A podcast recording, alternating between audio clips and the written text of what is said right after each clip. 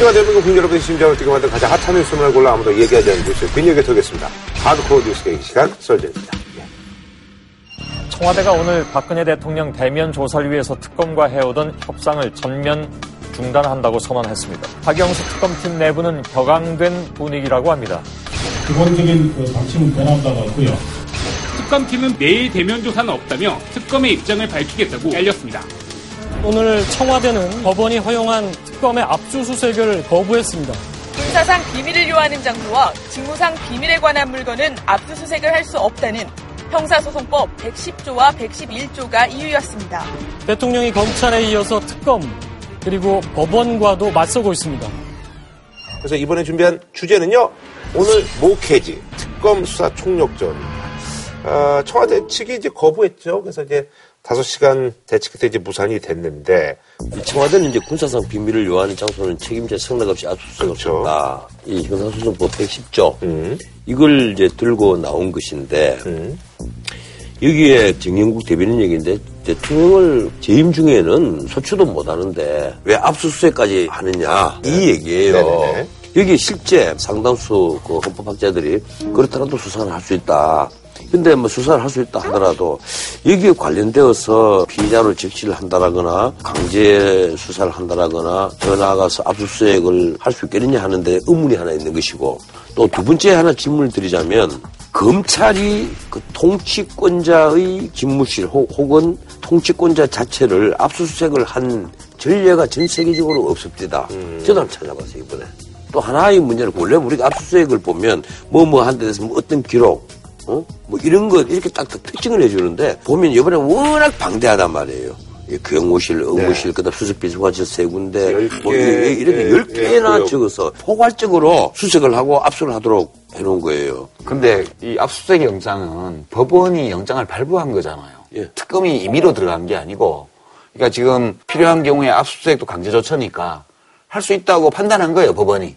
그리고 이 법원의 판단, 이 검찰과 특검의 움직임 이런 것들이 바로 민주주의가 권력의 분산과 상호 견제를 기본 원리로 한다는 걸 보여주는 거예요. 지금은 삼권이 분립되어 있는 조건에서 특정한 권부의 핵심 인사들이 범죄를 저지른 혐의가 뚜렷했기 때문에 법원이 발부한 거거든요. 이건 저는 지극히 정상적인 거라고 보고요. 그다음에 군사기밀 보호와 관련해서 꼭 그래야 되는 경우에 이제 기관장이 허락 안 할 수 있죠. 그게 지금 형사법에 돼 있는 내용이에요. 쉽게 얘기하면. 네네. 근데 군사기밀이 유출될 가능성이 있는 시설을 다 제외했다고 특검은 얘기를 하고 있고. 그 다음에 기관장이 인정해주면 돼요. 지금은 황교안 총리가 권한대행이니까 권한대행이 허락해주면 되는 거라고요. 내가 지금 얘기하고 싶은 것은 예컨대 통치권자에 대한 압수수색이 지금 전례가 없으니까. 근데 그런 전례를 만들어야 된다고 예. 저는 보는데. 아, 그런데 전 세계적으로 예. 없는 거예요. 없어도 만들어야 돼요. 예. 그런데 이런 전례를 만들어 놓으면 어떤 일이 있는가 하면요. 예컨대 일개 검사가 아 대통령을 소추는 할 수 없지만 난 이런 이런 혐의가 있다고 보니까 인지를 해서 압수수색 영장을 받아서 언제든지 대통령 집무실을 난 압수수색하겠다. 이렇게 하면 앞으로 어떻게 하겠어요? 근데 이번에 안종범 안종범 수석이 수첩을 또 임의 제출을 했잖아요. 그러니까 그 수첩이 청와대 안종범 수석의 방에 보관돼 있었대요. 그럼 이제 압수수색 들어가면 그런 걸 갖고 올 거 아니에요? 아니, 보호자관 방에 있었답니다. 어쨌든 예. 그러면 특검이 사실은 있어야 마땅한데 없어진 자료가 없는지도 봐야 되고.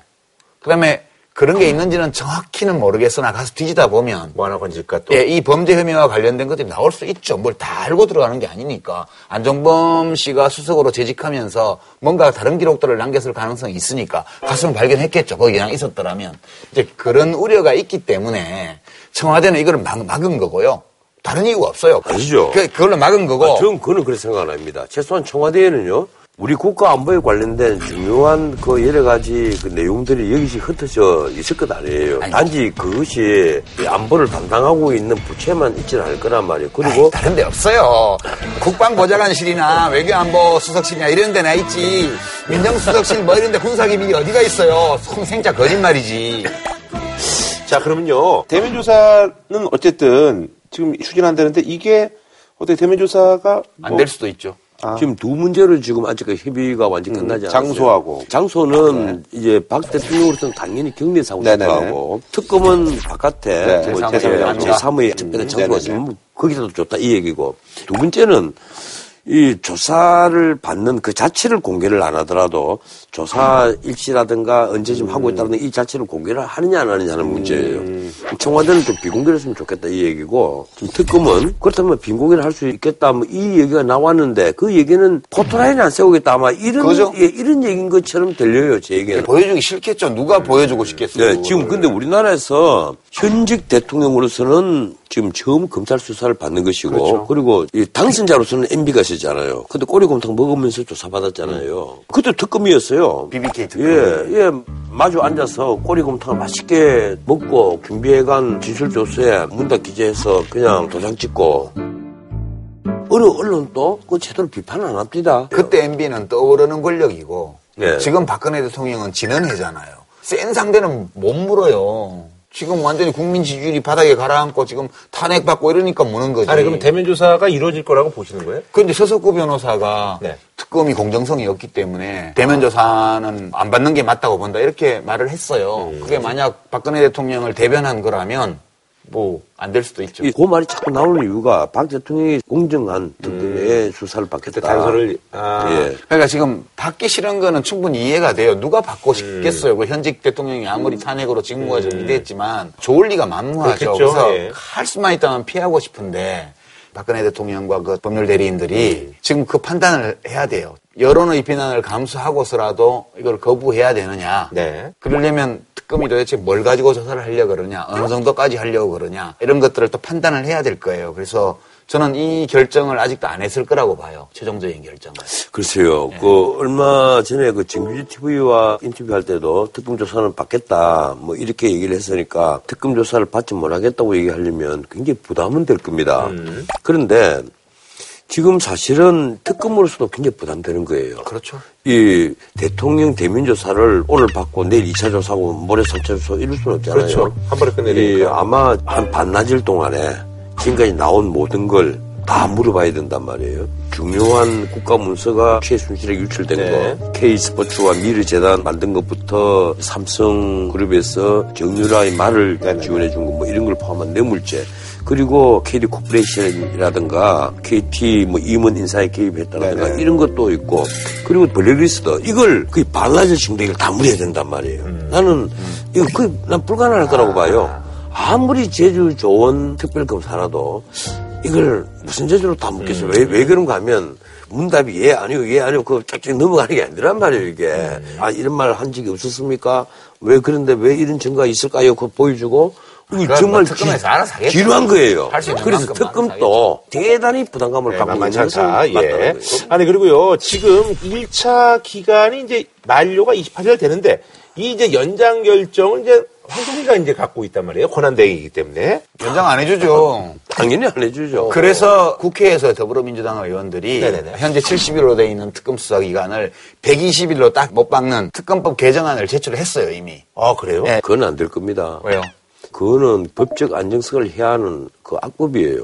특검법이라는 것이 일종의 한시법이고 예. 일회성법이잖아요. 예. 근데 그걸 또 개정을 해서 기간을 또 연장을 한다? 그 한시법인데 한시 시한을 그, 약간 연장하는 건데. 그건요. 법률가들이 생각하기에는 을토당토하는 바상인데요. 근데 새누리당 이걸 못 막아요. 지금 마음만 먹으면 음. 야당이 음. 통과시킬 수 있어요. 네네. 왜냐하면 안건 조정 신청을 할 수 있으면 구십 일 동안 의결을 못하니까 이게 막아지는데 지금 법사위원이 열일곱 명인데 그중에 새누리당이 세 명밖에 없어요. 나머지는 다 바른정당 쪽에. 예, 법사위에서 이렇게 가면 본회의에서도 막을 수가 없어요. 새누리당 혼자로서는. 그렇죠. 예. 통과를 시켜도 거부권 행사하면 모든 게 또 끝나버려요.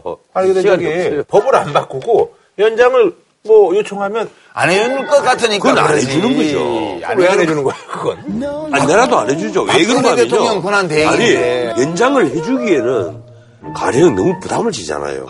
그렇지 않아요?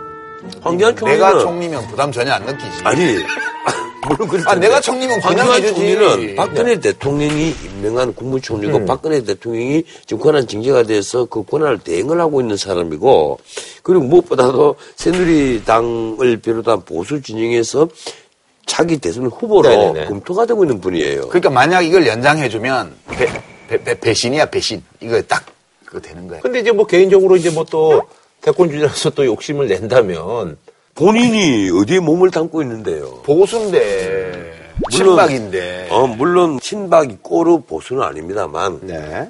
그리고 지금 아직까지 한 이십삼 일 정도 시간이 남아있는데 물론 나머지 한 칠, 팔 일 동안은 이거 정리한다고 정리해야죠. 정리해야 되는 게 실질적으로는 이제 불과 십오 일 한 보름 정도 시간밖에 없어요. 그러니까 지금 삼성 직계 수사했잖아요.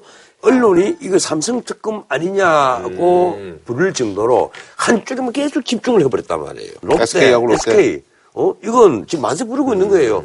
이제 다른 대기업 수사 없다는 거 아니에요. 음. 그럼 나머지는 또 검찰에서 네. 하면 돼요, 또. 그런데 검찰 사무관들까지 하면 엄청난 숫자가 구십 일간 매달려서 특검법에 정해져가 있는 수사해야 될 사항조차 제대로 수사를 다 마치지 못했다면 국민적 지탄이 가겠죠. 지탄 안 가요. 그냥 기간이 짧았다 이런 거지. 특검 열심히 했다 분위기 지금 그래요.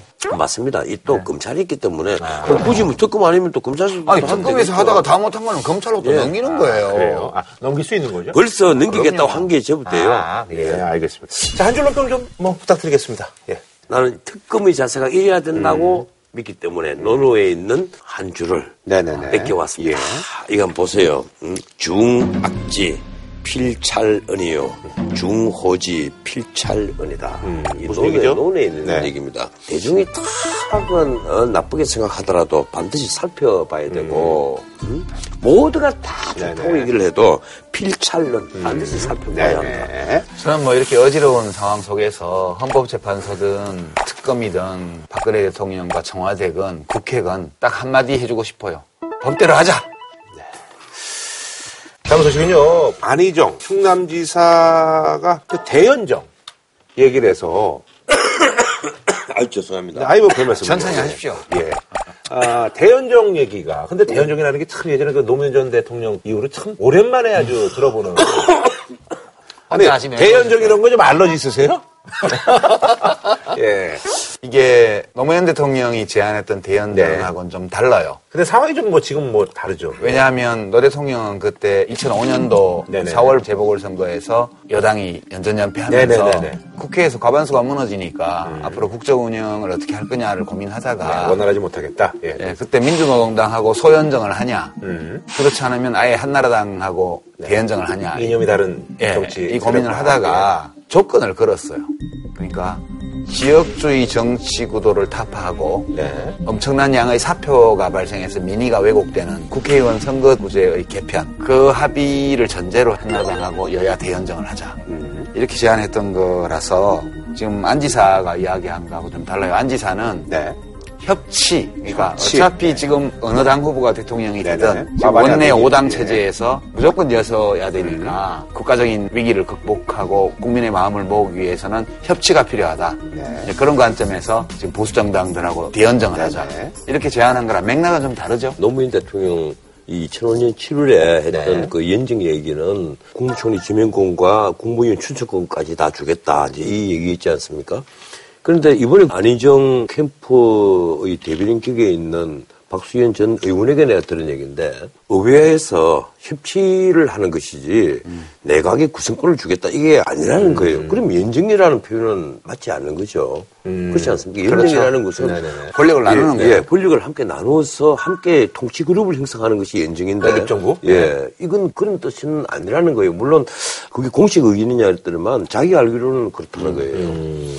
그런데 연정이라는 표현을 쓰려면 정확히 이제 연립정부를 구성을 하겠다. 음. 뭐 강요를 협의를 해서 주고, 근데 부총리를 두고 한 사람 주고 뭐 이렇게 한다라든지 하면 모르겠는데 그게 아니라는 문제가 하나 있고 또 두 번째는 바른정당이나 새누리당과도 연정을 할 수 있습니다. 네, 그때는 이제 비판을 많이 받고 있는 거예요. 그러니까, 그러니까 대연정이죠. 예, 예. 이러니까 아 그거 가능하지 않느냐 이 얘기를 했단 말이에요. 개혁이 이제 뭐 예. 전제가 된다는 뭐 예, 그런 물론 뭐 그런 뭐 전제는 있지만 과연 이것을 그 문자 그대로 어, 옛날에 국공합작이라고 봐야 될지 그냥 연정이라고 봐야 될지 뭘 국공합작까지 국공합작까지 아니 아, 국정합작은 총 들고 대포 들고 싸우다가 일본하고 싸우기 위해서 잠시 손잡고 이거 합작하고 너무, 너무 많이 갔네요. 아, 내가 좀 네. 너무하신다 정말. 비유를 하자면 그렇다는 거예요. 공동의 적이 있을 때 같이 구쟁하자 이런 거니까 이거하고는 좀 다르고 네. 대표적으로 대연정을 하는 나라가 독일이에요, 지금. 네네네. 독일 연방정부를 앙겔라 메르켈이 음. 지금 십수년째 대연정으로 끌고 가고 음. 있잖아요. 근데 원래 연정은 소연정이 원칙이에요. 네. 우선이에요. 생각이 좀 비슷한 사람들. 그렇죠. 네. 그러니까 과거의 소연정을 보면 김인영과 자유당의 중도 보수 연정. 음, 독일 사례들. 그렇죠. 있잖아. 그다음에 삼인당과 자유당의 중도 진보 연정. 네, 네, 네. 그다음에 삼인당과 녹색당의 신구 좌파 연정. 음. 이런 소연정들이 여러 차례 네, 있었고 네. 대연정은 소연정으로 과반수를 확보할 수 없을 때. 그래도 힘들 때. 예. 네. 왜냐하면 그 작은 정당들 중에 극좌나 극우가 음. 끼어 있어서 그 경우는 손을 못 잡는다든가 이런 지금 이제 독일은 좌파당 때문에 대연정을 한 거예요. 좌파당이 옛날 동독 공산당 후신이기 때문에 음. 얘네하고는 연정을 못해 하고 나서 봤더니 소연정을 해서는 어차피 과반수가 안 되는 거예요. 그래서 김인연과 삼인당 두 거대 정당의 대연정이 성립한 음. 거거든요. 그러니까 우리 경우는 일단 연정을 하고 싶으면 먼저 국민의당, 정의당 여기를 하면 과반수가 되죠. 네. 충분히. 그러면 이걸로도 국회 선진화법 때문에 네네. 돌파가 어렵다. 그러면 삼분의 이를 확보하기 위해서 다음 순서로 바른정당. 이렇게 연정을 구상해 나가야 되는데 네. 지금 이거는 아니 잘못 간 거라고. 아니 그러면 그 왜 그런 의도? 그러니까 그런 의도 뭐 많은 의도 없이 보세요. 아니 나는 이 하나의 그 캠페인에 있어서 하나의 전략으로 봅니다. 음. 자기가 그 가지고 오기에서 예, 언제든지 음. 손을 잡을 음. 수 있는 유연한 반대파라는 그런 이런 이런 인식을 심어주면요. 대단히 효과가 있죠. 그럼 뭐 이 네. 제안이 그래도 나쁘진 않았다고 보시는 거예요? 아니, 전략적으로는 나쁜 제안이 아. 아니에요. 난 전략적으로는 탁월한 난 참모국이 있는 것이 아니냐 이런 생각을 음. 합니다. 일단 이슈를 먹었죠. 예. 그럼요. 예. 장례 경선을 앞두고 좋지는 않을 것 같아요. 대통령 선거가 원래부터 내포하고 있는 정치적 딜레마가 있어요. 왜냐하면 모든 후보는 정파의 대표로 나오는 거예요. 네네. 특정 정파의 대표로 음. 후보로 나오는데 당선이 되면 온 국민의 대통령이 돼야 돼요. 그러니까 국민을 통합하겠다는 전략과 고정 지지층의 요구를 대변하는 전략과 이 두 개를 적절히 섞어야 되는데 음. 통합적인 행보를 가게 되면 보수 쪽에서는 좋아하겠죠, 많은 분들이. 음. 그렇지만 네, 자기 정파 안에서는 음. 저거 뭐야 이렇게 욕을 먹는단 아. 말이에요. 그러니까 이거는 경선에는 좀 불리해요. 음. 아, 불리하다. 그런데 단기적으로는 불리한데 음. 장기적으로는 좋은 점이 있어요. 왜냐하면 이 안희정 지사라는 정치인이 굉장히 통이 크고 발이 넓고 품이 넓은 음. 그런 정치인으로 인식되기 때문에 장기적으로 보면 정치적 자산이 모일 수 있는 거예요. 그래서 음. 이걸 보면서 안희정 지사가 길게 보나 좀? 나는 아, 그런 나는 생각 좀 했죠. 내가 참 저스러운데 또 자꾸 챙기를 누수를 할까 싶어서 음. 예, 아침에 또 구슬을 구슬이요? 그거 뭐 많이 하셨던데 뭘 또 한 네. 이 주? 다음 주는 아닐 테고 네. 그, 그 다음 주 정도 되면 나는 최소한 더불어민주당 안에 작은 파동이 나 생기리라고 어. 봐요. 그러면 저가 민주당이라고 지금 말씀하셨으니까 특히 예컨대 이 김종인 전 비대위원장 같으신 분은 우리나라의 하나의 틀을 바꾸고 싶어 하거든요. 그래서 개헌을 늘 주장을 음. 해왔고 그러면 누구가 가장 유혹적으로 보이겠어요? 바로 안희정이란 말이에요. 네, 그래서 뭐 요즘 뭐 음. 보니까 뭐 조언도 해주시고 뭐 된다고 그러던데요. 그래서 이제 지난번에 탈당 논의 나왔는데 네. 나 어떻든 우리 지금 선거 지형 있잖아요. 이들은 절대 굴러가지 않습니다. 지금 음. 어, 김종인 전 비대위원장의 행보에 대해서 네. 본인 표현으로 뭐 순교를 각오했다 뭐 네. 이런 얘기가 나오는데 순교가 뭐예요? 순교할 게 뭐 있어요? 뭐 본인이 대통령 선거에 나오는 거? 그건 아니겠죠. 아, 그걸 순교라고 보는 겁니까? 아니, 그 순교라는 거는 정치적 순교인데 예. 예. 정치 자산을 김종인 전 대표가 가지고 있는 것은 국회의원직밖에 없어요. 그리고 지명도. 네. 그건데, 그거를 다 이를 각오를 하고 뭘 하겠다는 뜻이잖아요. 네네네. 근데 그분이 지금 안희정 지사에 대해서는 잘못 판단한 게, 딴 사람이 다 탈당해도 안희정 지사는 탈당할 사람이 아니에요. 저도 그렇게 생각해요. 네. 이재명 시장도 탈당할 사람이 아니에요. 음. 그러니까 뭐 좀 굵직한 주자 중에는 탈당하는 사람이 없어. 음. 그러니까 본인이 움직이는 것밖에 안 남은 거지, 지금. 그럼 그 작은 파장이 그거예요? 글쎄요. 뭐, 한번 기다려 봅시다. 아 뭐, 저한테 계속 맨날 물어봐요, 사람들이. 그거 아쉬워. 아니, 너, 너 있잖아. 그 오백 원 주고 좀 여쭤보지 그래. 나한테 그렇게 물어보는데. 아니, 뭐, 말씀을 정확하게 안 해주시니까, 뭐, 맨날 이 주 뒤에 어쩌고저쩌고 그러시는데, 뭐, 어떻게 되는 거예요? 대부분 내가 경고하면 무슨 일인가 늘 생겼잖아. 그러니까 무슨 일이 안 생기기에 이 주일은 너무 길어, 요즘. 조선왕조 오백 년이야 거의. 아, 예. 알겠습니다. 뭐 이 주 뒤에 한번 그 일이 좀 발생하면 아 내가 얘기하던 게 저거였어라고 좀. 예. 아니야, 그럼 또, 또 갖다 맞출 수가 있는. 그렇지. 제작진한테 적어놓고요. 댓글 오세요, 이거를. 그렇지. 공개해가지고. 네. 그럼 되잖아요. 공개했어. 어. 어. 그래서 생긴 이익이 나한테 뭔데? 공신력이죠. 명성. 이미 공신력이 말하면 충분히 생겼어. 어. 수요일 밤이나 목요일 보통 새벽에 올 일도 있을 건데, 그렇지 않으면. 뭐, 그런 거는 좀 예측할 수 있어요. 지금 몇 가지. 아, 그래요? 어, 언제 일어날지 모르지만. 뭐예요? 뭐, 누가 갑자기 그만둔다 할 수도 있고요. 또 뭐, 황교안 총리 거취 문제와 관해서 뭐가 나올 수도 있고요. 음. 대통령이 기자회견을 또 할 수도 있고요. 온갖 게 다 생기지, 지금 이제 앞으로. 우리 지뢰밭이야, 여기. 웬만하면 그냥 두 분 인터뷰로 채우는 걸로. 네. 한번 써먹더니만 아주 자꾸 써먹으려고. 아니, 어. 두 분이 안 계실 때 또 제가 또 전화 연결 하잖아요. 어. 아니, 아니 그러더라 그럼 안희정 후보가 문재인 후보를 지금 상승세가 지금 만만치가 않은데 큰 위협이 될 수 있다라고 생각을 하세요? 지금 상황은 안 지사의 일반 국민 지지율은 올라가고 있지만. 더불어민주당을 지지한다고 답변한 유권자들 아... 안에서만 보면 대선 후보로서 문재인 후보를 선호하는 비율이 육십 퍼센트가 넘어요. 음... 이런 조건이기 때문에 안 지사가 계속 호재를 만들어서 올라갈 수는 있지만 역전을 시키기는 쉽지는 않죠. 그렇지만 가능성을 완전 배제하기는 또 어렵죠. 다른 비율을 들게요. 국민의당에 손학규 전 민주당 대표가 들어가고 스몰 텐트가 쳐진다고 합시다. 그러면 이 개혁회의 세력이 와장창 들어가면 뭐 손학규 이길 수도 있지 않겠느냐. 음. 그렇게 보기 쉽죠. 그렇지 않죠. 음. 국민의당이 안철수 당이라는 것은 우리 국민의 보편적인 시각이에요. 음. 그런 이변이 일어난다는 것은 굉장히 희박합니다. 아. 마찬가지로 더불어민주당이 문당이라는 것은 우리 국민의 보편적인 시각이에요. 음. 기류가 본류를 못 이겨요. 음.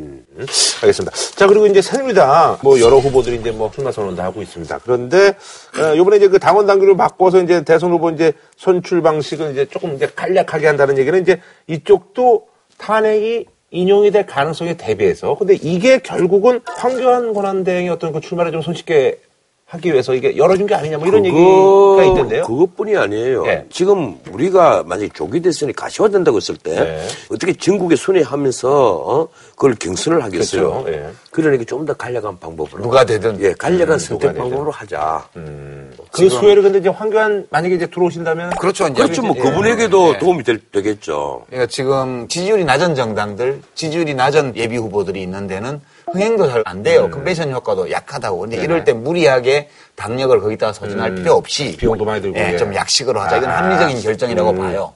예, 오히려 그래서 만들어진 후보가 흥행을 만들어내야죠. 음. 그래서 네. 순서가 바뀌는 거예요. 음. 이게. 네. 그래서 이제 많은 분들이 이제 반기문 전 총장 부재 후에 이제 그 황 총리 지금 권한대행에 대해서 황교안 총리가 이 대권 후보가 되면. 범보수 진영에서 가장 무난해지는 방법 아니냐. 왜 무난히, 그런가 하면 예, 무난히 지금 대통령 권한대행이잖아요. 네네네. 이분이 선거를 관리해야 될 심판이 직접 선수를 뛰겠다는 것이거든요.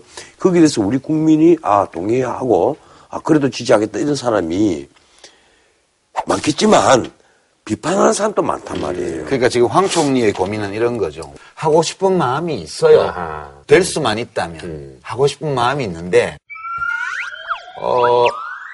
지금 그만두게 되면 눈이 왜 그렇게 입으로 많이 돌아가요? 이게 이제 황총리 마, 황총리가 지금 계산을 하니까 눈이 돌아가는 잠깐 거예요. 연기 지금, 아, 지금 연기한 네, 거예요. 혼자 아, 있을 때. 김민거장이었구나. 네, 혼자 있을 때 이렇게 어떡하지, 아, 어떡하지. 이렇게 보면 확실히 될 수만 있으면 음. 나오고 싶은데 지금 지지율이 십오 퍼센트 내외밖에 안 나온단 말이에요. 근데 황총리 출마가 잘못된 일이다. 이렇게 대답하는 유권자는 또 육십오 퍼센트가 넘어요. 그러니까 되기가 좀 어렵단 말이야. 음. 근데 지금 안 한다고 해버리니 좀 아까워. 또 어떻게 될지 모르는데. 음. 그런다고 해서 지금 결단하고 나가게 되면 아직 조기 대선이 치러질지 안 치러질지도 음. 탄핵 인용이 될지 안 될지도 모르는데 음. 지금 그래도 권한대행 총리이기 때문에 언론에 스포트라이트가 오고 음. 지지율도 그것 때문에 그만큼 나오는 건데 그만두면 아무것도 아니요. 아. 그래서 황 총리로서는 아. 아주 합리적인 행보를 하는 거예요, 지금. 음. 다른 분들이 봤을 때는 굉장히 좀 답답할 수도 있지만 그분 입장에서는 최대한 합리적으로 지금 가고 있는 거다. 그렇죠. 예. 그럼 이분이 그럼 나올 거라고는 그 이제 그게 중요한 거거든요. 이제 이제 이 말 삼 초 흔히 이말 삼 초 탄핵 무기 이말 삼 초에 인용이 되면 네. 그건 나올 가능성이 있겠죠. 음. 난 근데 이말 삼 초보다는 한 사만 오천 정도나 봅니다. 사만 오천요? 예, 나는 어차피 이정미 재판관이 퇴임을 하고 후임 재판관이 음. 또 보충이 되고 그리고 아마 여덟 명 체제에서 선고가 있을 텐데 나 사만 오천 정도에 나는 있을 거라고 보고 그 사만 오천의 기각으로? 아니죠. 난 인용될 거라고 봐요. 지금 한간의 서문으로는 네네네. 박한철 헌재 소장이 퇴임하기 전에 네. 심리 일정에 대해서 자기 의견을 피력을 했는데 네. 그게 헌법재판관들의 일치된 견해를 대변한 거냐 음. 그렇지 않으면 헌재 내부에서 불안 요소가 있기 때문에 아. 박한철 소장이 이정미 재판관이 퇴임하기 전에 서둘러서 끝내야 한다는 아. 의지를 밝힌 거냐 이렇게 지금 해석이 엇갈려요. 근데 후자 쪽일 수도 있다는 관측들이 지금 최근에 좀 나오고 있거든요. 그리고 대통령 측 대리인들이 고영태의 헌재 출석을 강력하게 요구하고 있는 이유도 바로 거기에 있어요. 기각을 시키기 위해서 고영태의 증언은 필수적이다. 이렇게 이제 보고 있는 거예요. 단순히 고영태를 망신 주기 위해서 지금 증인 신청을 한 게 아닙니다. 네네네. 그런데 내가 법률가 입장에서 음. 나는 이 정도 같으면 인용은 돼야 된다. 그런데 이걸 서두르면 될 문제는 아니다. 오히려 서두르면 나라를 두 쪽 내는 음. 지름길이 될 수가 있다. 그렇게 해서 한 사만 오천아 음. 뭐 하면 그럼 우리는 또 후보들 충분히 검증할 시간도 있고 음. 나는 국가도 좋고 다 좋은 것 아니냐. 나 이런 생각을 해요. 지금 새누리당이나 바른정당, 국민의당으로서는 음. 사실 내심 지금 변호사님 말씀처럼 좀 늦게 되기를 원해요. 아, 정치권에? 네, 왜 그러냐 하면 대선 후보를 비행기에 비유하면 비행기가 뜨려면 활주로가 충분히 길어야 돼요. 아. 그죠? 거기 달리면서 자기를 선보여서 국민 지지라는 연료를 채워서 가속도로 붙여서 한번 날아올라야 관심이 음. 적은 유권자 눈에도 보일 거 아니에요. 음. 근데 지금 굉장히 불행한 게 반기문 전 사무총장이 접었는데 그분이 지난 연말부터 접을 때까지 근 한 달을 음. 활주로를 잘라먹어버렸단 말이에요. 관심을 아, 다 독점해가지고. 예. 근데 황교안 총리가 또 떠가지고 아하. 이 황교안 총리의 출마 여부에 관심이 집중되니까 활주로가 또 잘라먹혀지고 있는 거야 이게. 근데 황 총리가 이대로 한 한 달 전 가다가 나 안 해 그렇게 되면 다른 후보나 다른 정당으로서는 미칠 지경인 거지 이게 지금. 본인들이 좀 선보일 시간이 있어야 되는데 그런 게 이제 부족하다는. 근데 아까 그 말씀은 대답을 안 하셨는데 개인적인 생각은 어때요? 황교안 권한대행의 아, 나보고 말... 예측하지 하라고 하지 마요. 뭐... 나는 했다 하면 틀려. 이미 기대를 안 하니까 걱정하지 마세요. 그럼 내가 찍어볼게. 예. 그냥 예. 둘 중에 하나니까 찍어야 돼. 한다 한다 안 한다 한다 안 한다 한다 한다 안 한다 찍었어. 이유는? 황 총리도 머리가 있는 사람인데 안 될 일을 할 정도로 용감한 사람은 아니에요. 황 총리는 지지도가 예컨대 한 이십 퍼센트를 상회를 하고 아하. 문자 그대로 보수 쪽에 희망으로 떠오르면 모를까 그렇지 않으면 못 나옵니다. 그런데 아. 이 이십 퍼센트의 지지를 갖기는 정말 어려울 거예요. 아. 그러니까 빨리 황 총리가 다른 주자들이 좀 달려서 뜰 수 있게 아. 지금 안 한다고 선언을 해주는 게 그나마 음. 보수에 도움이 돼요. 아. 제가 볼 때는 그냥 나와주면 고맙고. 예. 안 지사 최근 행보에 대해 한 줄로 평을 하고 넘어갈까요? 예. 삼 일, 삼 일. 선비는 삼 일을 떨어져 있으면 괄목 상대다. 음. 일육. 음. 이륙하고 있어요. 음, 괄목선. 저는 이 대연정 제안 관련해서 네. 센 이슈여가지고 언론 지면을 막 잡아먹었어요. 그래서 빛이 강하면 음. 그림자도 짙다. 아하, 예. 이천십칠 년 대한민국 차기 지도자는 누가 될 것인가? 차기 대선 주자들과 함께하는 독한시 회들의 전쟁 차기 대선 릴레이 설전 아, 오늘 이 탄인데요. 더불어민주당의 문재인 전 대표님 나오셨습니다. 예. 안녕하십니까. 네.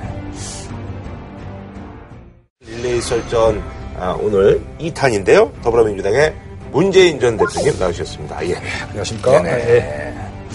오늘따라 전 변호사님 굉장히 일찍 오셨어요. 선배님에 대한 어떤 그 예우치 않은 수준이 일찍 오신 건가요? 두 분이 이제 경희대학교 예. 법대 동문이신 거죠? 예. 네, 승배님. 나는 예. 우리 정 변호사님이 승배신 줄 알았어요. 예. 또! 또 정말! 어, 이렇게. 아. 정확한 건 그, 어떻게 되시는 거예요? 내가 일부러 염색을 하고 왔다고. 아. 사실은. 근데 선배 대우를 해드리려고. 아. 몇 년 선배신 거예요? 따져보니 예. 저는 선배님 줄 알았는데 네네네. 따져보니 칠 학번. 아, 칠 학번이시고. 칠, 오 학번. 그 앞에 아~ 선배님인 줄 알았는데 그 술은 앞으로 딴 데 가서 하지 마세요. 예. 그, 아~ 정말 그러면 내가 앞으로 자기장을 씻고 다닐 테니까. 아, 칠 학번, 칠 학번이시군요. 아~ 어제나 근데 저기 뭐 학창시절 코로나의 존재는 모르셨던 거죠? 예, 나는 알았죠. 어, 그러세요? 항상 데모하고 다니니까 알죠. 몰라요. 내가 이제 강삼재 학생회장하고 어. 아, 예, 예. 친하거든요. 아. 네, 아주 이제 오랜 부시인데 같이 이제 학생운동하면서 기획 부장했었나. 음, 내가 예. 아니 정부장이었는데. 아, 정부장 내가 칠십오 년 사월에 예. 제독을 당했어요. 아 예. 그러니까 우리 전 변호사님은 칠 학번이시니까. 그러니까 음. 두 달 같이 다니신 거예요. 음. 아니 아니 그래도 대충은 알죠. 아. 이 문재인이라는 존재를 음. 앞으로 우리나라의 위대한 좌파가 될 가능성이 일찍이 어, 그 상을 보인다. 이게 이제 알고 있었죠. 우파지만 좌파에 관심이 많으셨구나. 아. 어쨌든 이제 두 분은 이제 대학교 예, 또 동문이시고요. 그리고 또 우리 유시민 작가님하고 예전에 이제 같이 예. 이제 정치를 하셨고. 근데 예. 지난번에 음. 우리 저 문재인 전 대표님께서 이제 저희 방송에 이제 인터뷰 음. 이제 응해주셨잖아요. 유시민 작가는 정치 안 한다 너무 이렇게만 말씀하시지 마시고 언젠가는 운명처럼 정치가 다시 유시민 작가님을 부를 때가 있지 않을까. 그거는 그냥 뭐 그냥 덕담이신 거예요? 아니면 아, 그냥 실제로? 듣기 좋으라고 한 얘기를 갖고 뭐 그래 듣기 뭐. 좋아요? 악담이지. 제가 러브콜을 하면 또 아, 차원이 다르지만 네. 국민들이 러브콜을 음. 하면 그때는 운명이 되는 거지. 아. 근데 국민들이 저를 러브콜을 할 방법이 없어요. 그 점이 무척 마음이 놓이죠. 이제 설 연휴를 전후해서 이제 많은 그 대선 주자들이 이제 공식 출마 선언이 이제 줄줄이 이어졌거든요. 근데 우리 문재인 전 대표님께서는 공식 출마 선언을 아직 안 하셔서 많은 분들이 이게 지지율 어떤 일 위의 스웩이냐 뭐 이렇게 어, 얘기를 하시는 분들이 있는데 저는 재수생 이잖아요. 예. 예. 저도 처음 출마할 때는 출마 네. 선언이 굉장히 중요하게 여겨져서 음. 장소를 어디서 하느냐, 음. 어떤 컨셉으로 하느냐, 뭐 이런 이제 어, 생각을 많이 했는데 네. 지금은 이미 뭐 다 알려져 있는 네네. 상황이고 음. 그래서 급하게 여겨지지 않을 뿐만 아니라 네. 공식적으로는 탄핵 결정이 나야 아하. 대선 국면 들어가는 건데 음. 저는 그 이전에 출마 선언하는 게 약간 좀 이상하게 아. 여겨져요. 근데 그걸 역으로 보면 음. 출마 선언도 하지 않고 하는 것은 사전 선거운동으로 보이지 않습니까? 어떻습니까?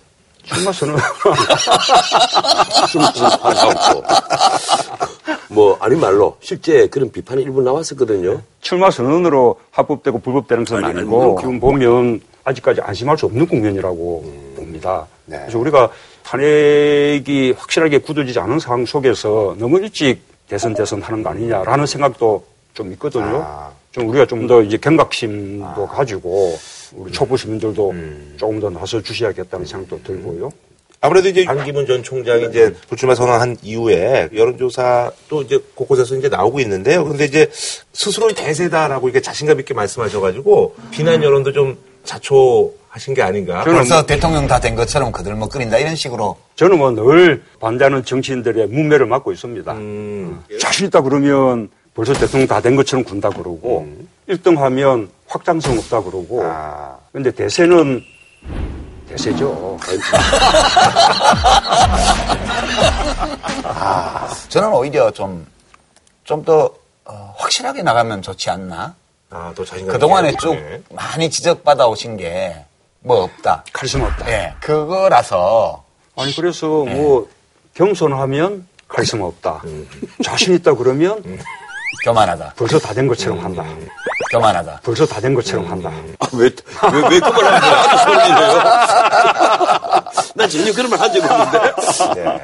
그, 반기문 연사무총장의 대선 출마 포기와 관련해서 음. 제가 느낀 게 정치 또 선거, 음. 정당 이런 걸 하다 보면 음. 수모를 당할 때가 좀 있지 않나요? 우리 문재인 대표께서는 그럴 때 어떻게 그걸 넘기세요? 저는 뭐, 잘 참는 편입니다. 어, 저는 뭐 워낙 오랫동안 공격을 많이 받아왔고 음. 저는 과거에 노무현 변호사와 함께 김대중 대통령을 지지하고 뭐 민주당 쪽을 이제 지지하고 이런 입장에 섰는데 그 당시에 우리 이제 부산 바닥에서 그런 입장에 선다는 것은 지역 내에서는 음. 거의 뭐 왕따 당하는 아, 예. 거였죠. 빨갱이 소리 듣고 음. 어, 그때부터 이제 단련이 되셨군요. 네, 그러니까 뭐 그때부터 아, 예. 이렇게 뭐 공격받는 데는 저는 강합니다. 아, 아니 그러면 그 대통령이 되었을 때 승복할 수 없는 어떤 비판, 비난 이런 걸 받지 않습니까? 음. 그때도 참으시겠습니까?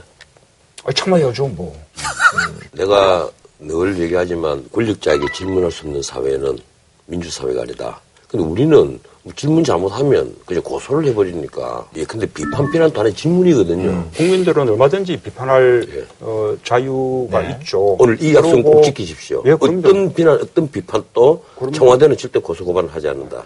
그럼요. 그렇게. 그래, 내 같은 사람이 마음대로 앞으로 심을 테니까. 그, 그렇게 이제 비판함으로써 오히려 이제 국민들이 불만을 해소할 수 있고 위안이 된다면 네. 어, 그것도 좋은 일 아닙니까?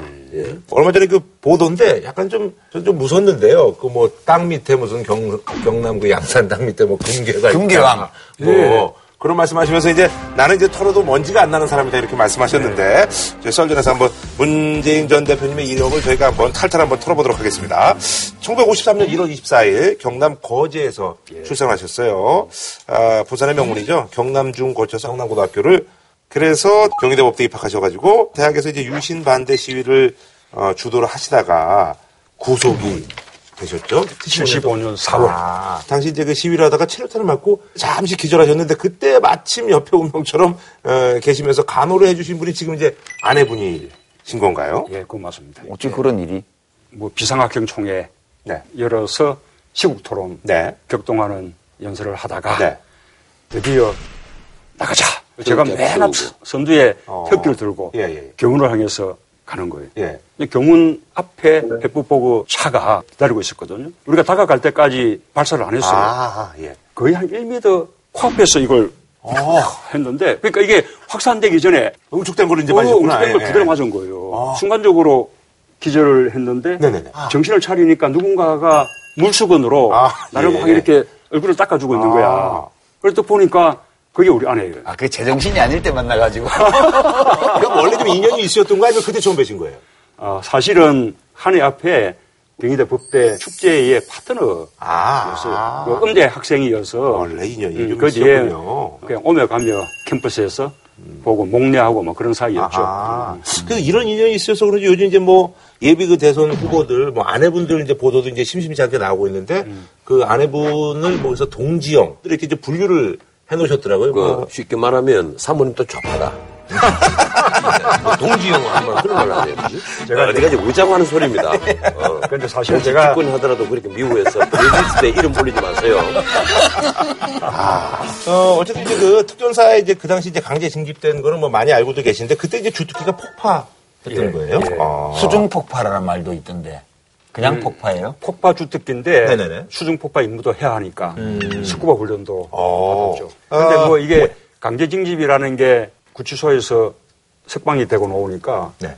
신체 검사를 받지 않았는데 바로 영장인 거예요. 아. 그 신체 검사는 영장 받고 입영하러 가는 길에 아, 그냥 그래요? 병무청에 들렸어. 어. 네. 형식적으로. 엑스레이 한 장 찍고 바로 어. 정상, 정상, 정상 열세 개 찍어서 일급 갑. 그 병무행정이 다 병역법 위반이었는데 당시에. 네. 저희가 하도 그때 많이 잡아가니까 네. 엄마들이 모여가지고 어. 병무청장을 면담을 했어요. 음. 팔십 년대 일인데. 음. 그래서 강제징집이라고 막 항의를 했더니 병무청장께서 하시는 말씀이 모든 징집은 다 강제징집입니다. 그렇게 오. 얘기했대요. 일인데. 어쨌든 두 분이 또 그런 약간 군대 가는 과정이 좀 비슷한 공통점이 좀 있으시네요? 아, 저는 그때 교도소에 있다가 집에 가, 가라고 갑자기 그래가지고 집에 왔더니 신체검사 통지서가 이미 와 있는 거예요. 아. 그래서 제가 도망을 갈까? 입대를 할까? 막 이제 고민이 돼서 선배들한테 물어봤더니 어떤 선배는 도망가라 그러고 예. 지금 군대 가면 죽는다고. 어떤 사람은 야 죽더라도 병역 기피가 되면 안 되잖아. 음. 그래서 잠시 고민하다가 그래 병역 기피가 될 수는 없지. 음. 어차피 갈 거. 간다. 그래서 이제 네. 그, 나는 오히려 좋더라고요. 어, 뭐 가야 될 군대 음. 어, 잘 됐다. 하고 갔더니 뭐 훈련소 마칠 때 공수부대 또 가니까 또 폭파 주택기. 아. 그러니까 이게 긍정적 마인드를 가진 사람하고 늘 이게 불안해하는 마인드가 틀리는 거야 이게. 그러니까 대세로운 대통령 후보도 되잖아요. 저는 좀 딱 망했지만. 아. 아니 근데 나는 그때 정말로 일급 비밀 작정 명령 그거 뭐 늘 다뤘거든요. 그런데 예. 뭐가 전국이라고 하면 됩니까? 나는 한 적이 없는데 아니, 왜 자꾸 나한테 자꾸 이래요 그냥. 아, 변호사님하고 친한 사람들이 많이 했어요. 자, 어쨌든 아까 이제 말씀하신 것처럼 팔십 년대 또 이제 그 민주화운동을 하시다가 이제 또 감옥에 가셨는데 그때 사법시험 그 합격 통지서를 받고 극적으로 이제 석방이 되셨는데 이게 그러면 구속되기 전에 시험을 보셨던 시험을 봐둔 채로 네네. 결과를 기다리고 있다가 팔십 년 오월 십칠일 날 아, 그때 계엄포고령 위반으로 구속이 됐죠. 아, 그럼 시험을 한 번만에 붙으신 거예요? 아니요. 그때가 재수 때였어요. 아, 제가 재수에 강하다니까. 재수 전문이시네. 학원을 하셨으면 재수 전문학원이라고 했으면 대박이야. 대학도 재수. 사법시험도 재수. 지금도 재수. 예, 그때 알려지기로는. 그, 이번엔 예, 된다는 말.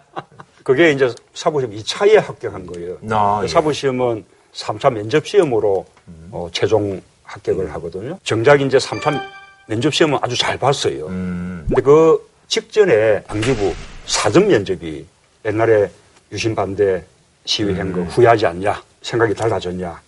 그걸 물어보는 겁니다. 원하는 답은 뻔하죠. 그때는 철이 없었다. 이제 철이 들었다. 이러면 아. 이제 되는 건데 네. 그 말을 하기가 정말 자존심이 상하는 겁니다. 오. 자존심 굽히기 싫어서 변함이 없다. 확신한다 오히려. 그렇게 막 질러버렸죠. 그래 놓고 난 뒤에 마지막 최종 합격 발표 때까지는 후회되더라고요. 거짓말 할 걸. 아, 그때 그냥 잠시, 아, 잠시 좀 굽힐 걸. 음. 이게 이제 아까 말씀하신 그 학생운동 전력 때문에 여기서 좀 영향을 받으셨네요. 보니까 원래 이제 판사 임용을 좀 음. 원하셨는데 음. 이때 이제 좌절이 되신 거예요. 예, 예. 그래서 이제 그때 이제 그 판사 임용의 꿈이 이제 좌절이 되셔가지고 이제 부산 내려가셔서 이제 노무현 전 대통령을 만나셔서 예. 이제 함께 법률사무소를 이제 하시면서 인권 변호사로 활동을 하셔서 지금에 이제 이르게 됐는데요. 아까도 이제 뭐 재수에 강하시다고 말씀하셨는데 두 번째 이제 대선 출마신데요. 지금 이제 또 탄핵 정국입니다. 그래서 대선 준비하시기가 지난번 대선 준비하는 거랑 좀 다르실 것 같아요. 훨씬 이제 절박해졌죠. 아, 예. 지금 뭐 우리 국민들이 겪고 있는 이 상황들, 고통들 음. 생각하면 정말 참 절박하죠. 아. 아. 그리고 이 정권 교체 되지 않으면 우리나라가 정말 정상적이고 좀 상식적인 나라 될 수 없을 것 같은 음. 그런 절박함. 이 정권 교체는 어디까지가 정권 교체입니까? 어느 선까지가 정권 교체라고 해야 됩니까? 예컨대 더불어민주당에서만 꼭 잡아야만 정권 교체입니까? 아니면 내가 가령 한국 독립당 이런 거 하나 당 만들어서 내가 출마해서 내가 당선되면 정권 교체라고 할 수 있습니까? 어떻습니까? 세력 교체여야 되지 않겠습니까? 음. 나도 대통령 되게 싫었는데요. 그렇습니까? 예, 지난 사 년 동안 계속 선 칼럼들 다 보세요. 그렇습니까? 얼마나 처음부터 시부됐는데. 그럼 저하고 같이 하십시다. 요즘 뭐 제가 문을 활짝 열고 어, 영입하지 않습니다. 변호사님 의문의 일패. 예. 아, 저는 소개됐는데.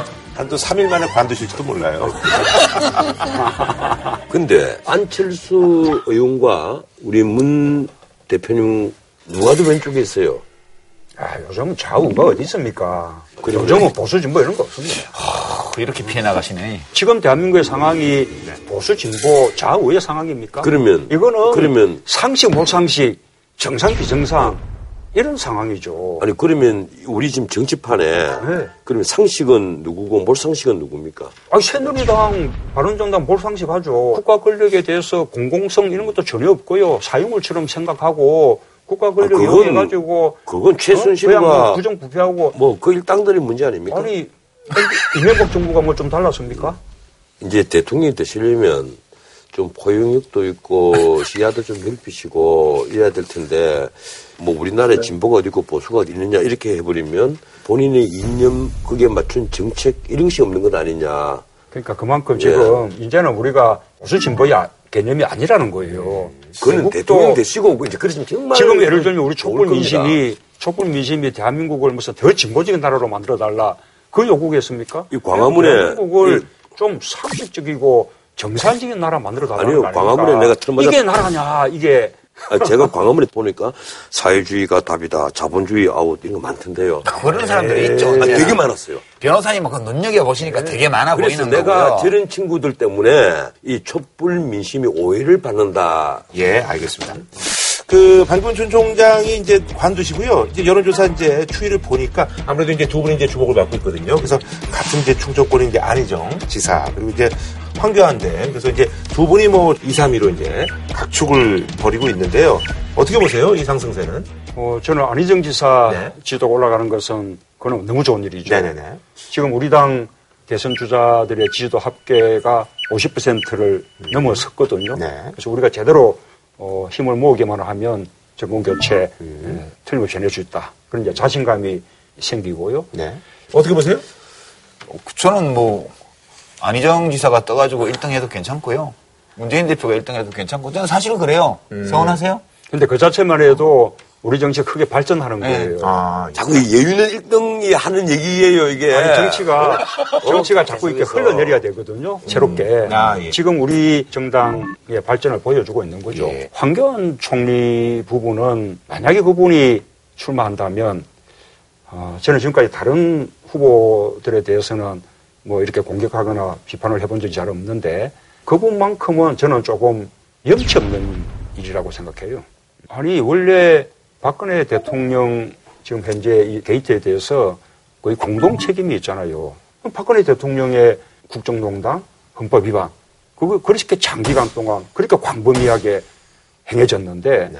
그중을 제대로 보좌하지 못했다면 사실은 황교안 총리는 함께 탄핵돼야 마땅한 그런 분이에요. 근데 이제 말씀은 무책임한 일이 있겠습니까? 그런 말씀들을 많이 하시는데 그래도 지지율이 또 이제 사람을 또 움직인다고 지지율이 이제 또 만만치가 않으니까. 음. 근데 개인적으로는 좀 황, 그, 권한대행이 나오실 거라고 보세요? 저는 나올 것 같습니다. 아, 그러니까. 좋으시겠어요? 아, 그러니까 예측을 잘 못 하시는 거예요. 무슨 말씀이지? 어, 황교안 총리 나가면 무난한 패배하는 거지. 근데 왜, 왜 나가겠어요? 그러니까요. 근데 그거는 정치는 절대로 계산대로 되지 않습니다. 음. 특히 여의도 셈법은 맞는 법이 잘 없고요. 네네네. 이게 정당의 생리거든요. 음. 그러니까 패배가 음. 설령 예상된다 해도 정당은 후보를 내야 다음을 기약할 수 있기 때문에 네네. 저는 새누리당이 후보를 꼭 낼 것이라고 보고 음. 그렇다면 낼 사람이 뭐 황교안 어, 총리밖에 더 있겠습니까? 아. 그건 지켜봐야 되겠죠. 저는 이제 거꾸로 좀 걱정을 하는데 네. 우리 문재인 씨가 사람은 좋은 것 같아. 그런 인식은 많아요. 그런 인식은 많은 반면 소위 적폐청산. 저렇게 순회 터져가지고 대통령 되고 나서 저거 싹 정리하나? 이런 의심이 있어요. 요 대답을 하시기 전에 제가 여기 더 보태서 같이 질문을 드리겠습니다. 많은 사람들이 일 위를 달리고 있는 문재인에게 불안해하는 것. 뭔가 하면 아 이분은 통합, 융합 이런 것보다는 청소를 하려 한다. 네, 청소. 어, 본인 하신 말씀이니까. 예. 예? 그런데 우리가 만나는 사람이 달라서 예, 자기의 반대편에 대해서 아, 아, 반대편에 대해서 그냥 아웃을 시키겠다. 난 그나 고난하다고 보거든요. 질문의 내용은 좀 상반되는데 어쨌든 아, 뭐 똑같은 질문이에요. 똑같은 질문이 아니고요. 예. 변호사님이 어울리는 사람하고 제가 어울리는 사람이 달라서 그래요. 예. 제가, 제가 예. 가운데 딱 있잖아요. 예. 뭐, 답변을 좀 해주시죠. 예. 뭐 그럼. 적폐청산이라는 게 사람에 대한 뭐 보복, 음. 무슨 정리 이런 걸 말하는 것은 아니죠. 음. 그냥 그동안 했던 우리 부정부패들 그다음에 권력을 사유물처럼 여기면서 했던 그런 네.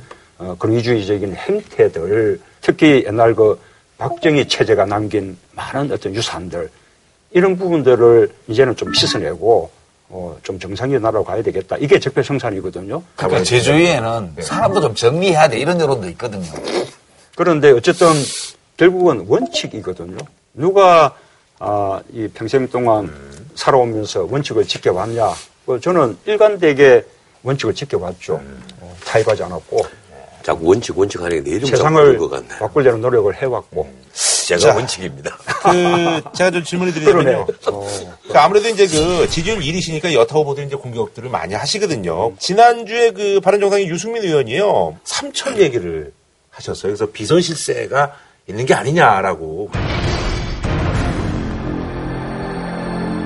문재인 전 대표에 대해서는 누군가의 아바타 같다라고 네. 이제 대선 후보로서 만약 누구한테 얹혀 있어가지고 남은 말에 왔다 갔다 하고 만약 그런 후보라면 그러면 그거는 아바타고.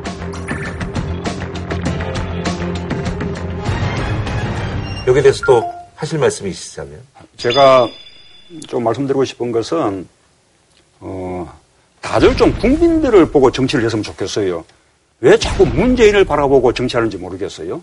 그 말씀 드리고 싶고 네. 그다음에 어, 우리 유승민 그 대표도 과거에 아주 좀 신선한 느낌을 많이 받았는데. 유승민 네, 의원님, 예. 어떻게 또 대선 이렇게 나서겠다고 한 순간부터는 뭔가 네거티브 정치부터 또 배우는 것 같아. 음. 예, 그런 부분이 저는 조금 어, 안타깝게 음. 생각이 됩니다. 그 삼철 가운데 어떤 철은 아예 여러 해 전에 지방으로 가서 네. 정치도 떠나고 아예 서울이 없는 철도 있거든요. 아. 부산에 가서 가끔 술 먹다가 저한테 전화하고.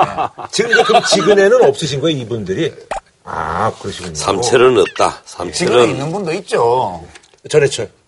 그 국회에 계시고 네. 또 도와주시잖아요. 지금은 제가 이제 원회에 있으니까 음. 아. 직원일 할 수는 없지만 어쨌든 아. 제가 도움을 받죠. 예, 알겠습니다. 자, 그리고 있잖아요. 아무래도 네. 이제 그 김종인 지금 의원님이 뭐 탈당을 하네 마네 뭐 이러면서 근데 거기에 이제 반문연대라는 그런 얘기들이 계속 나오잖아요. 근데 이 반문연대가 이제 아무래도 신경이 좀 많이 좀 쓰이실 것 같아요. 저는 이게 반문연대라는 게 어, 뭐, 그리 나쁘지 않더라고요. 아, 어, 어떤. 아니, 우선은, 예. 그냥 제가 일 등이라는 예, 예. 거고, 제가 좀 대세라는 어. 뜻이잖아요. 그 속에는 예. 그 뜻이 담겼거든. 음, 그 다음에 두 번째는, 저는 국민들을 보고 정치를 하고 있는데, 음. 그분들은 그 저를 보고 정치를 하니까, 아. 그러면 뭐, 승부는 뻔한 거 아닌가. 음. 그렇게 생각하죠. 크게 신경은 안 쓰시네요. 어쨌든 뭐 제가 막 예. 공격받고 하는 게 예. 제가 뭐 일 등 후보기 때문에 당연히 받는 일이라고 생각하고 음. 또 그 공격이 제가 일 등 후보라는 사실을 확인해 주는 것이다. 음. 보충하자면 예. 네. 지금 문재인 캠프 있거나 친한 분들은 하나같이 이 친문 패권주의 어떻게 생각하느냐 이러면 음. 누구나 다 똑같은 대답을 합니다. 우리는 음. 패권주의 아니다. 그렇지 않다.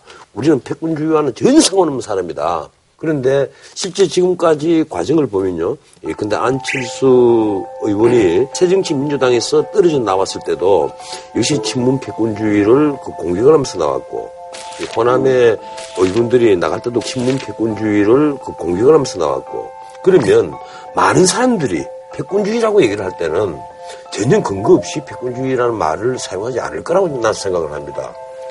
대응을 하시거나 어떻게 생각하세요? 근데 뭐 제가 당대표 하던 네. 시절에 네. 하도 흔들려서 네. 다들 좀 딱하게 보지 않았습니까? 뭐 그게 무슨 뭐 패권적인 행태 그렇게 말할 수 있나요? 정말 많은 공격을 받았고 진짜 정말 끊임없이 흔들었죠. 그 흔드는 것은 혁신에 대한 반대입니다. 제가 그분들을 떠나보내지 않고 다 이렇게 포용하면서 혁신할 수 있었으면 그거는 뭐 정말 좋았겠는데 그러나 그분들을 끝까지 끌어안기 위해서 혁신을 이렇게 포기할 수는 없는 일이었다고 생각합니다. 근데 묘한 게 약간 역설적인데요. 원래 세력이 떨어져 나가면 지지율이 떨어져야 돼요. 지금 새누리당하고 바른정당. 바른정당이 갈라지면서 두 당의 지지율을 합쳐보면 옛날 새누리당만 못하잖아요. 근데 묘한 거는 작년 이맘때예요. 그죠? 총선 앞두고 안철수 의원하고 뭐 박지원 네네. 대표 이런 분들이 예. 나가서 국민의당을 창당하기 전부터 대표를 흔들고 친문 패권주의 공격하고 이렇게 할 때 그때 대표가 막 공격받을 때 당 지지율이 올라갔어요. 야금야금 그때도. 음. 그리고 총선 때 정당 득표율은 좀 기대에 못 미쳤지만 의석은 굉장히 많이 얻었고요. 그리고 그 뒤에 친문 패권주의 뭐 문당 이런 공격을 계속 받는데 지금 더불어민주당의 지지율은 문재인 대표의 개인 대선 후보 지지율보다 한 십 퍼센트 정도 높거든요. 이런 걸로 보면 국민들 평가는 이른바 친문 패권주의에 대해서 이렇게 실체를 인정하는 분위기는 아니지 않냐. 이게 직접 말씀하시기가 좀 어려울 것 같아요. 야, 정말, 그래서. 정말 훌륭한 변호인을 뒀네, 그냥. 저희 이런 사이입니다. 내가 언제 유승민 의원이 있을 때 그런 식으로 변호를 합니까? 하셨지. 제가 그러면 질문 드릴게요. 예. 예, 근데 이겁니다. 송민순 회고록에 보면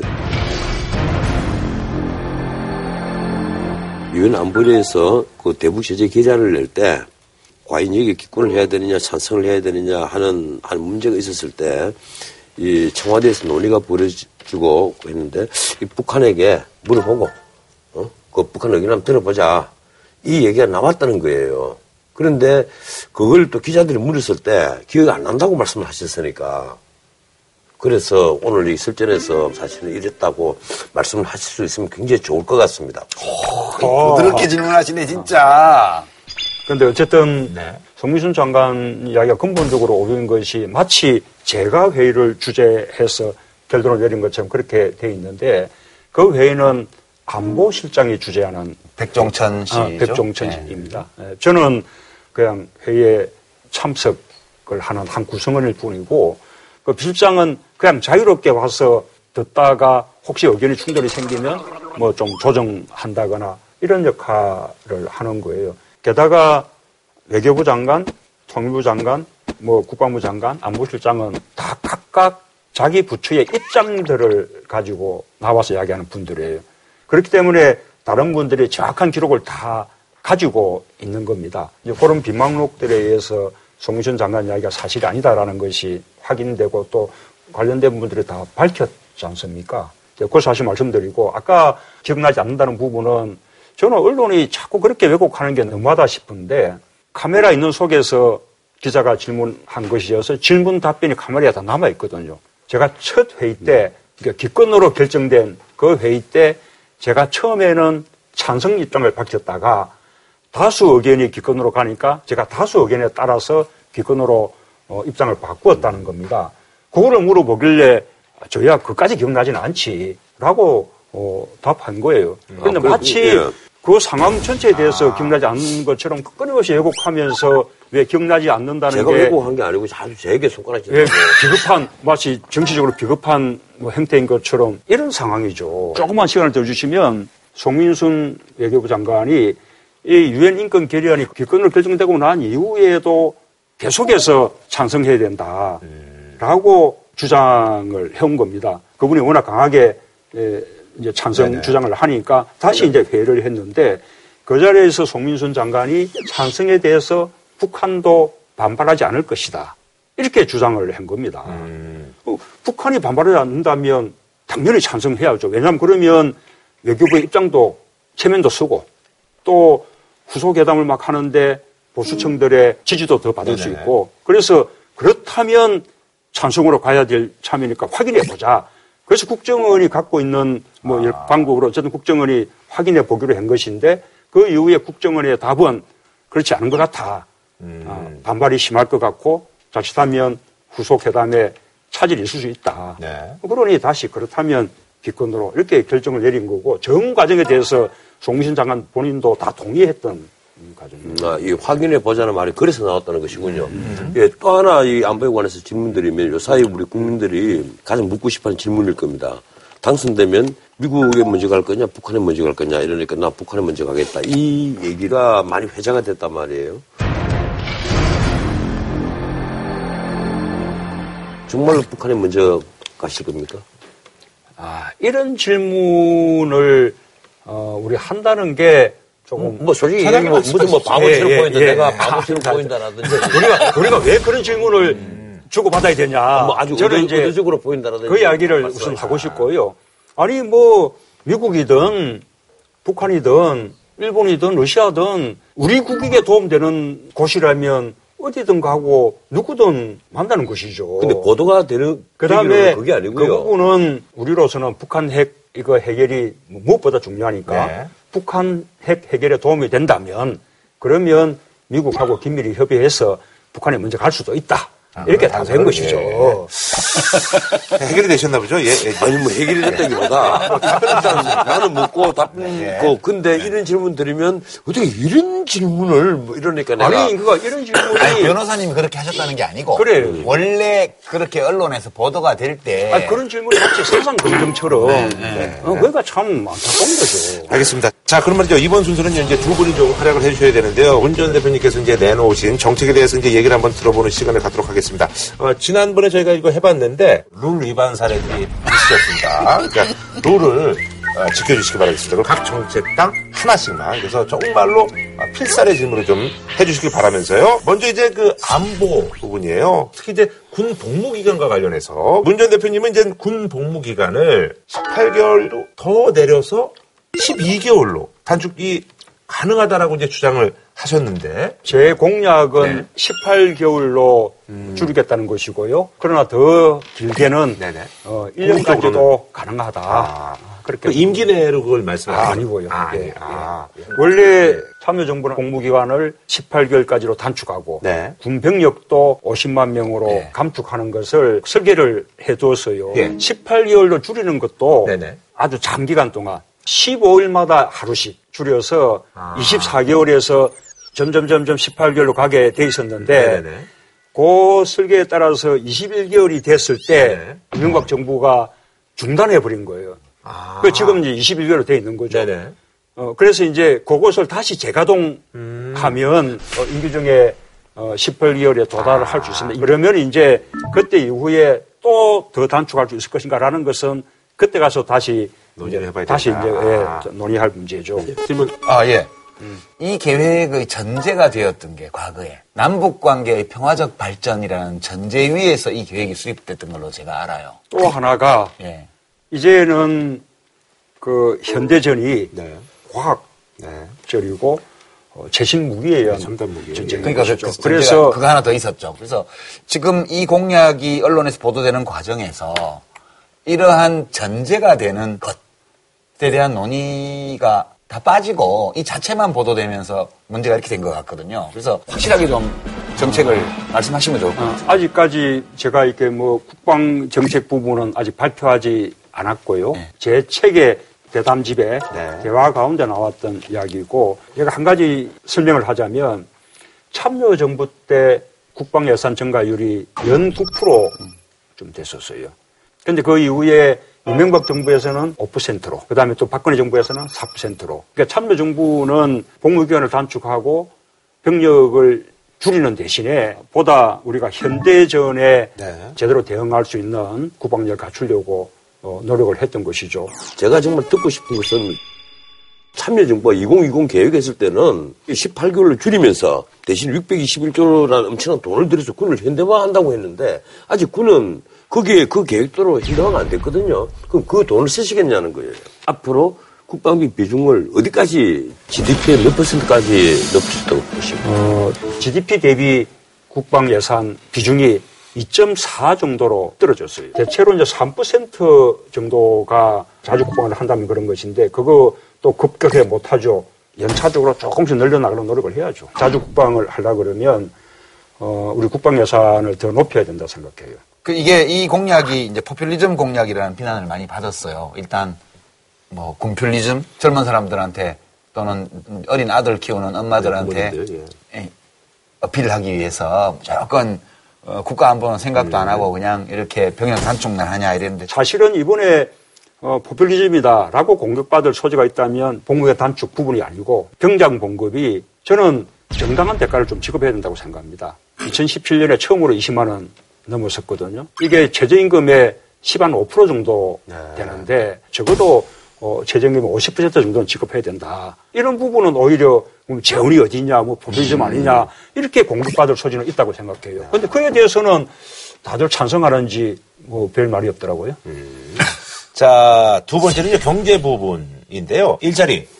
아주 굉장히 어마어마한 숫자죠. 백삼십일만 개 이상을 창출하겠다. 여기에 대해서 아니 공무원 수를 너무 늘리는 거 아니냐. 그래서 공무원 공화국 만들겠다는 거냐. 뭐 이런 시각이 있으신데 우선은 제가 팔십일만 명이라는 선이 그게 어디서 나오는 수치인가 하면 우리는 그동안 작은 정부, 작은 정부 하면서 전체적으로 복지 수요는 엄청나게 늘어났는데도 불구하고 네. 공무원들을 꽁꽁 이렇게 묶어 두었단 말입니다. 우리나라는 전체 고용 가운데 정부 또는 공공 부분이 차지하는 비중이 칠 점 육 퍼센트예요. 그런데 오이시디 평균이 얼마인가 하면 이십일 점 삼 퍼센트입니다. 무려 우리보다 한 세 배 정도 높은 거죠.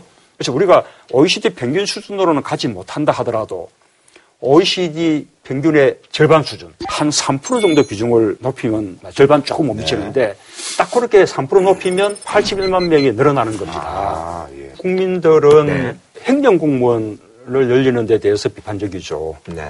어, 그러나 안전, 보건, 복지 뭐 이런 것 관련된 공무원들 늘리는 부분은 찬성을 합니다.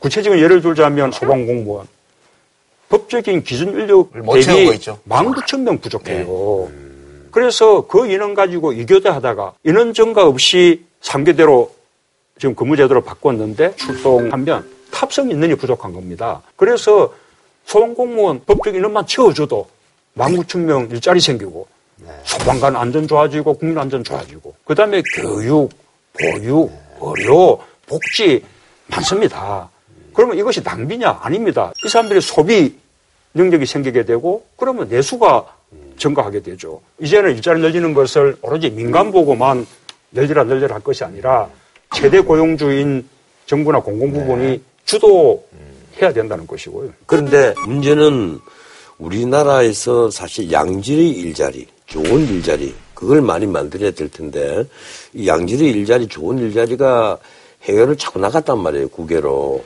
청년들이 정말 일하고 싶지 않은데 마지못해 가서 일하는 것하고 원해서 하는 일하고는 다르단 말이에요. 제가 보기로는 이 프로젝트는 그런 게 아니라는 생각을 합니다.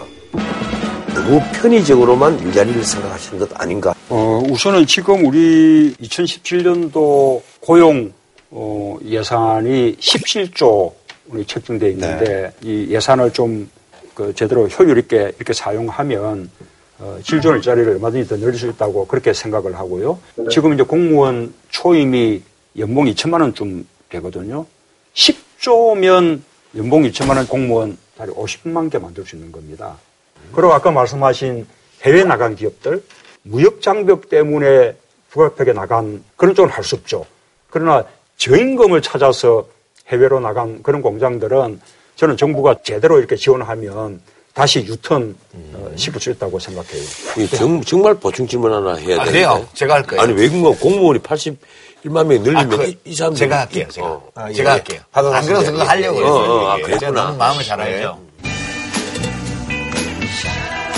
문 대표님이 좀 약간 더 정확하게 좀 아셔야 될 것 같다는 느낌이 좀 들어서 문 대표님이 좀 약간 더 정확하게 좀 아셔야 될 것 같다는 느낌이 좀 들어서. 만약 공무원을 팔십일만 명을 늘리면 음. 국가 예산으로 음. 월급을 줘야 되니까 재정 지출이 예견되고요.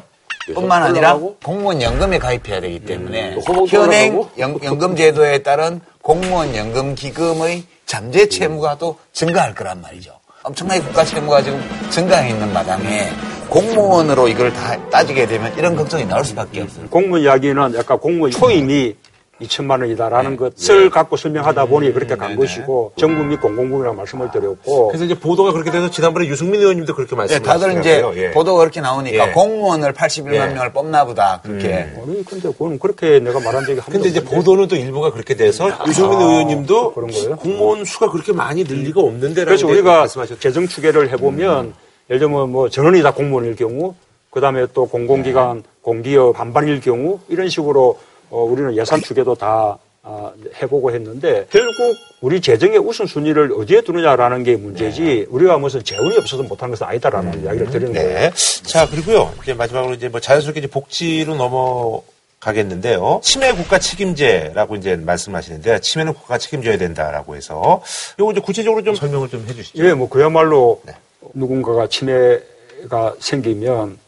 그냥 뭐 온 집안이 그냥 붕괴손하지 네. 않습니까? 그 한 환자 본인이나 또는 가족이 감당할 수 없는 그런 질병이죠. 그래서 치매만큼은 좀 국가가 책임져야 된다는 것이고 그 방안은 지금 건강보험에 본인 부담 상한제가 있지 않습니까? 네.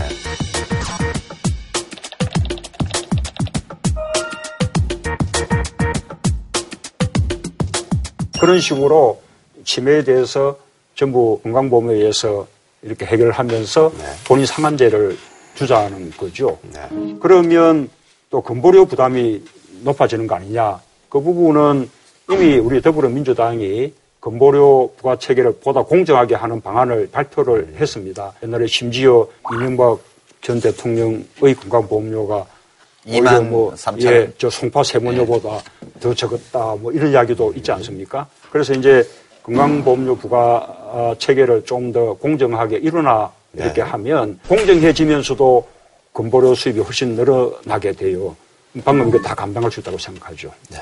뭐 조회님 뭐 하시죠. 근데 이 치매에 대해서 특별한 대책을 세우시는 거는 좋은데요. 지금 전체 국민이 지출한 의료비용을 분모로 넣고 건강보험에서 맡아주는 액수를 분자해 놓으면 보장률이 지금 육십 퍼센트 정도 수준밖에 안 돼요. 근데 지금 중증 환자들 가보면 신기술, 새로운 치료법 이런 게 들어오면서 이른바 비급여 서비스가 많고 그다음에 병실 중에서도 상급 병실료가 있고 간병인 부담이 있어가지고 이게 배보다 배꼽이 훨씬 크게 돼 있어서 사실 건강보험의 본인 부담 상한제만으로는 이로 인한 재정적 손실을 감당하기 어려운 상황이거든요. 이미 비급여, 상급등진료 이런 문제를 놔둔 채로 치매, 본인 부담 상한제, 국가 책임 강화 이것만 해서는 이건 좀 부족한 공약 아닌가 저는 사실 그렇게. 그거는 뭐 치매 국가 책임제 부분만 지금 설명한 예. 것이고 그다음에 기본적으로는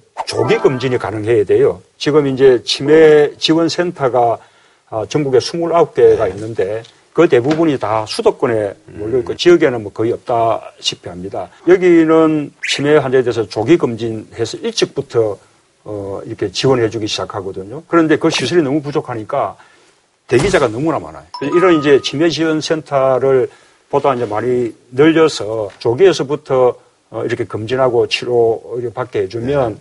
중증 환자로 넘어가는 것을 혹시 막을 수도 있죠. 그리고 이제 경증 환자부터 장기요양보험 음. 혜택을 줘야 음. 되고요. 네. 자, 변호사님. 예, 뭐 아시겠지만 우리나라 치매 환자가 사십구만 오천 명 정도 음. 굉장히 늘어나고 있습니다. 음. 문재인 대표의 일 호 공약, 음. 이 치매 환자에 대한 어떤 국가가 보살핌 책임지는데 음. 예산을 좀 쓰겠다는 데 대해서 나 정말 박수를 치고 싶어요. 음. 정말 좋은 공부했다. 음. 이 생각을 하는데 또 한편 음. 난 이 공약이 좀 치밀하지 못하다는 생각을 합니다. 예, 근데 정말 필요한 것은 요양병원이거든요. 가까운 시내 치매에 관련된 우리나라 중소도시의 요양 전문 병원이 몇 군데 없습니다. 여기에 대한 아무런 계획 없이 치매 환자에게 국가가 지원해 주겠다 하는 것은요. 공약 자체가 치밀하게 만들어지지 않은 점이 보인다 하는 좀 지적을 해드리고 싶고 이왕 하시려면 치매 전문 요양병원을 만들고 해서 사회적 부담을 줄여줬으면 좋겠다. 예. 이렇게 제가 거꾸로 요청하는 예. 것으로 질문을 대신하겠습니다. 예, 찬성합니다. 아, 예. 예. 오늘 누가 아군인지 모르겠네요. 예, 아이고, 큰 도움이 되는 말씀입니다. 어, 두 분께서 함께하시는 그 문재인 전 대표님에 대한 한 줄 평 간단하게 좀. 지금까지 카리스마 없다고 칼없스마 이렇게 비아냥도 들었는데요. 칼스마로 바꾸시기 바랍니다. 네. 인기만 늘려하지 말고 국민들에게 때로 희생도 요구할 수 있고 인내를 요구할 수도 있고 하는 그런 대통령이 나는 이제 있어야 된다고 생각을 합니다. 대중의 인기만 생각하지 마십시오. 이 얘기를 드리겠습니다. 자, 그럼 뭐 이제 마무리할 시간인데요. 음, 뭐 오늘 출연하신 소감 그리고 본인이 왜 대통령이 되어야 된다고 생각하시는지 이렇게 이제 말씀 좀. 세 가지만. 네, 조금 강조를 하고 싶습니다. 우선은 검증이 끝난 후보다. 네. 그래서 뭐 부정부패 척결, 정경 유착 청산 책임자다 이런 네. 말씀드리고요. 또 하나는 국정 경험도 어, 갖고 있고 또 재수해서 준비에 준비를 네. 거듭했기 때문에 가장 잘 준비된 후보다. 하나 또. 요즘 또 제가 강조하고 있는 것은 모든 지역에서 골고루 지지받을 수 있는 후보다. 국민 통합이 돼야만 적폐청산이든 새로운 대한민국 건설이든 할 수 있는 것이거든요. 이 기회를 통해서 또 국민들에게 저를 알리는 그런 좋은 시간 됐다고 생각합니다. 감사합니다. 선거 유세를 예. 확실하시네. 네. 오늘 나와주셔서 너무 고맙습니다. 예, 감사합니다. 예. 아무리 생각해도 난 너를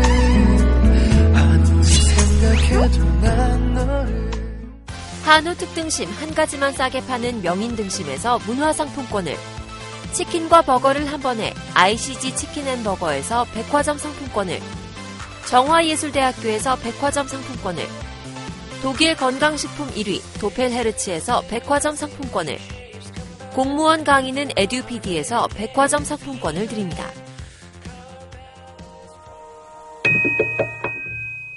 제이티비씨